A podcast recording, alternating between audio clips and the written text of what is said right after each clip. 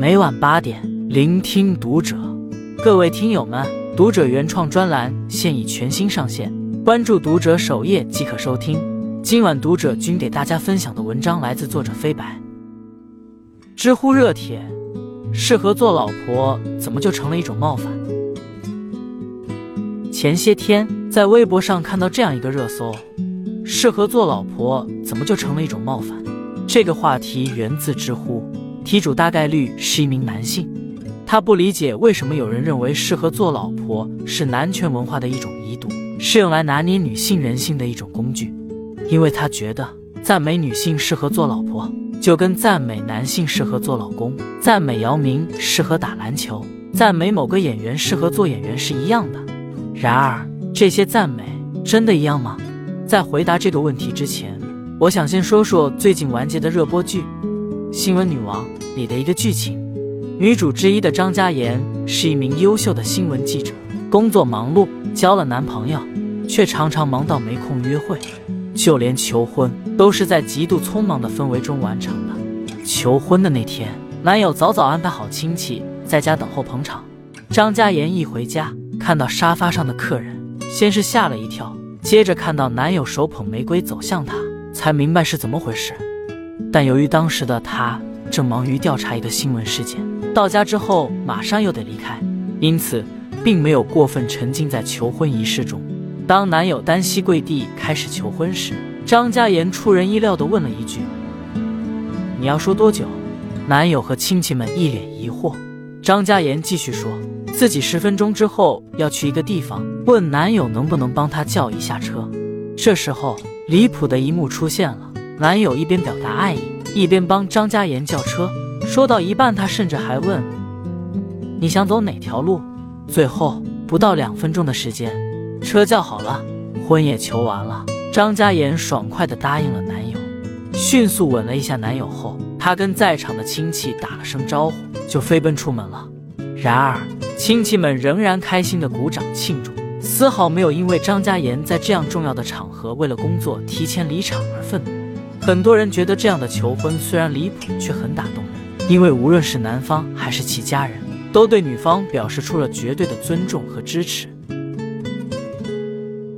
为什么张嘉妍能够这么爽快地答应男友的求婚？除了爱情，更重要的原因，我觉得是“尊重”二字。如果男友是觉得她适合做老婆，还要求她婚后在家当全职太太，你觉得张嘉妍还会答应求婚吗？一定不会。这从后面的剧情就可以看出。男友看似尊重张嘉妍，但终于还是暴露了骨子里摆脱不了的大男子主义。他三番五次的跟女友透露，希望她婚后能在家做全职太太。最后，不愿放弃事业的张嘉妍和男友分歧越来越大，终于分手。到这，你大概知道为什么适合做老婆是一种冒犯的表达了吧？因为这种赞美本身就暗含着不尊重。既然没有尊重，赞美也就成了冒犯。关于知乎上为什么夸女性适合做老婆是一种冒犯这个话题，有一个高赞回答是这样说的：因为她是人，所以这是冒犯。就像我去菜市场看到新鲜的鱼，我就会说这鱼适合清蒸，我根本不会问鱼的意见。反正千年来我已经凌驾在鱼之上。直到有一天，鱼突然问我为什么它适合清蒸，我也只会说：你不只适合清蒸，还适合白灼、红烧、煲汤等等。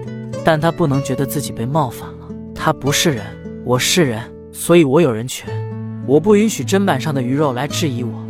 鱼却说：几千年了，我一直试图和你沟通，你却只会满眼欲望盯着我身上的白肉，只会贪婪我美味的血肉，无视我的自由，将我困住。我也曾遨游天地之间，也曾在激流中奋勇前进。请你认真看看我的眼睛，看看我眼中倒影的你，多么丑陋可不！看过一句话，鱼会觉得它刺少是优点吗？不，只有吃它的人才会这么觉得。不能再赞同，赞美至少应该是对一个人的利己属性进行夸奖。你说这女孩适合当演员，是夸她漂亮或者演技好；你说这女孩适合打篮球，是夸她个子高、美貌、身材、才华，这些都是她自身的优点。在职业生涯或生活中是有优势的，是利己的。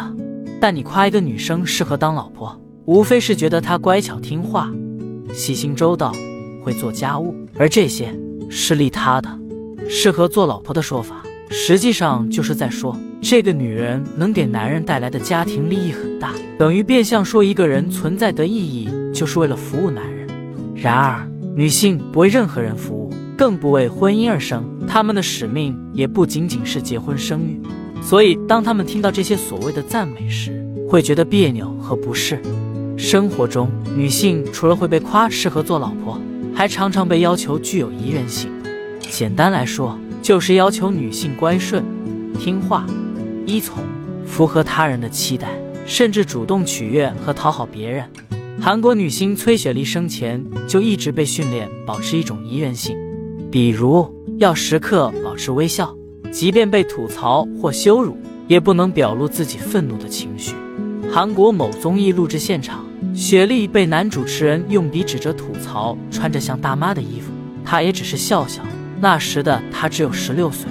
雪莉曾在纪录片《至真理》中提到，自己常常感到很痛苦，而痛苦的主要来源就是她从小被灌输了这样的思想：你什么都不用知道，只要坐在这群人中间，让他们开心就好，他们会很喜欢这样，你的长相就能取悦他们。这让雪莉本能的感到不适，因为自己的价值变成了取悦别人。取悦别人就是一种利他的属性，她感受到了这种冒犯，却又无能为力，所以一直很痛苦。新事项公号上有一句话：女性一旦被期待是宜人的，就很难靠自己的力量挣脱这套枷锁。雪莉为了摆脱这种痛苦，做了许多自己原本想做却一直不敢做的事。然而，她放飞自我的行为却遭到了严重的网暴，结局大家也知道了。最后，我想说，在女性意识觉醒的当下，很多女性不再拘束于家庭的小天地，她们有了更多的追求、更大的目标、更多实现自我价值的途径。每个女性都应该学会将自我感受的优先级放在第一位。人们在表达赞美时，也应该更多的从女性的主体思维出发，这样的赞美。才最真诚。关注读者，感恩遇见。